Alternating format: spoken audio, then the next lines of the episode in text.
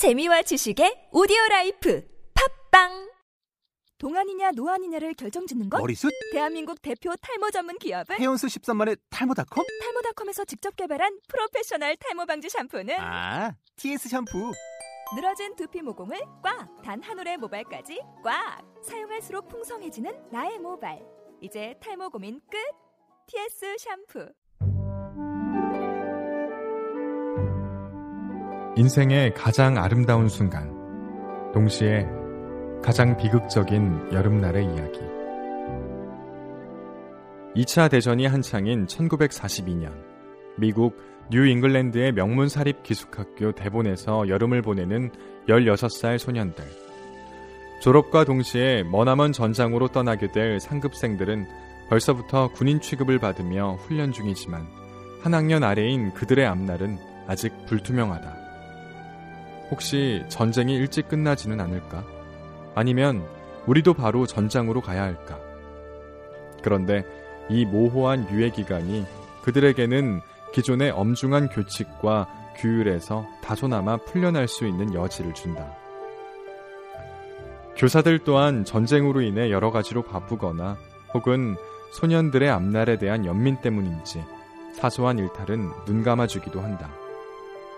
그리고 그 여름은 주인공 진 포레스터에게 인생의 가장 아름다운 또한 가장 비극적인 시기로 남는다. 학생과 교사를 막론하고 모두에게 절대적 영향을 미치는 피니어스. 무엇이든 자기가 원하는 대로 할 수 있을 것 같은 그를 지는 선망하고 질투하며 신비스럽게 여기기도 한다. 하지만 그의 남다른 점은 뛰어난 재질보다도 그러한 재질을 드러내면서 다른 사람들의 눈을 전혀 신경 쓰지 않는다는 것이다. 진과 브링커는 성적이나 영리함에서 피니어스보다 뛰어날지 모르지만 일거수일투족 그러한 자신의 스펙을 의식하며 남들에게 어떻게 보일지 신경 쓰고 바로 그 때문에 피니어스만큼 강렬한 존재는 될 수 없다. 아무런 증거를 남길 수 없는 상황에서 교내 신기록을 세우고도 그냥 내가 해낼 수 있을지 알고 싶었을 뿐이라며 비밀로 하라는 피니어스. 그는 고대 그리스의 벌거벗은 운동선수들처럼 본래 그러한 그 자체로 완벽한 자연과 같다. 그러나 그러기에 진 같은 그리고 우리 같은 평범하고 나약한 이들에게는 질시를 받을 운명이기도 하다. 아마도 우리 모두 살아가면서 이러한 느낌을 주는 사람을 한 번쯤 만나보지 않았을까?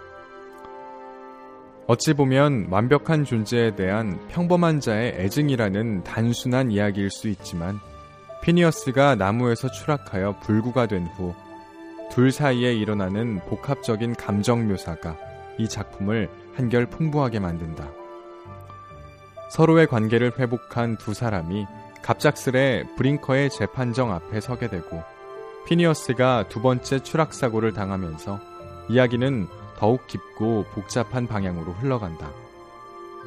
둘 사이에서 암묵적으로 덮여 있던 가해자와 피해자 모두 묻어두길 원했던 진의 어두운 비밀이 들춰진다. 진은 피니를 가장 친한 친구로 여기면서도 한편 미워했고 그런 감정을 순간적으로 이기지 못하고 그에게 치명적 부상을 입히게 된다. 자신이 저지른 일을 있는 그대로 인정하고 사과하면서 진은 비로소 자신이 피니어스를 진정 얼마나 사랑하는지 깨닫는다. 두 사람 주변의 인물들은 긍정적 혹은 부정적으로 단정하기 어려운 현실적인 모습을 보여준다. 소위 타의 모범이 되는 학생으로 살아온 사람이라면 일말의 동족 혐오를 느낄 법한 영악한 처세꾼 브링커.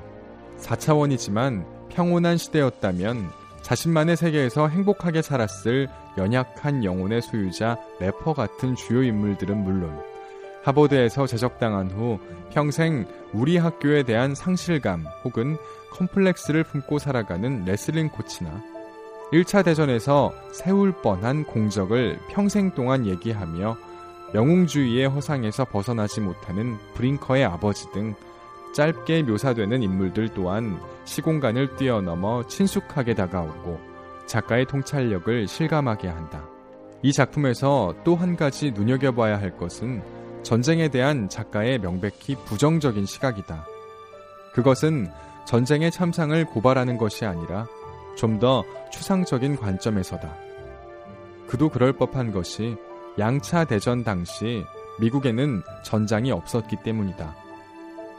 선전 영화에 홀려 입대한 래퍼가 정신적 붕괴에 이른 것도 전방의 참혹함을 접했기 때문이 아니라 전쟁에 앞선 훈련 과정에서부터 수반되는 비인간적 획일성에 맞닥뜨리면서였다. 참혹하든 그렇지 않든 사람을 얼마나 많이 죽이든 전쟁 자체가 비인간적인 것이다. 전쟁이란 뚱보 노인네들이 짜고 치는 고스톱이라는 피니의 주장도 물론 우스갯소리 섞인 궤변이긴 하지만 전쟁은 사람들을 죽이니까 나쁘다 식의 단순한 논리를 벗어나는 사회적 맥락을 환기해주는 바가 있다. 유해적 환경과 진의 사춘기적 냉소, 피니어스의 즉흥적 객기로 결성된 여름 학기를 위한 특별 자살 클럽은 역설적으로 두 사람 모두에게 죽음의 계기가 된다. 피니어스가 겪는 두 번의 물리적 추락, 그리고 죽음에 이르는 기나긴 과정. 그 끝에서 지는 자아의 일부, 자기 안의 적을 죽인다. 작가는 인간 내면의 악, 누구나 마음속에 품고 있는 어둠을 탐구하고 그것을 전쟁의 비인간성과 나란히 풀어낸다. 그럼에도 이야기의 끝에는 희망이 제시된다. 악이 인간을 완전히 지배할 수는 없다. 이 소설은 결국 진실을 받아들이기 위한 진의 싸움이며 그것은 피니어스의 용서로 끝난다. 어둠이 빛을 만나 그 속에 쓰러지듯이. 분리된 평화 존 놀스. 신소희 옮김. 문예 출판사.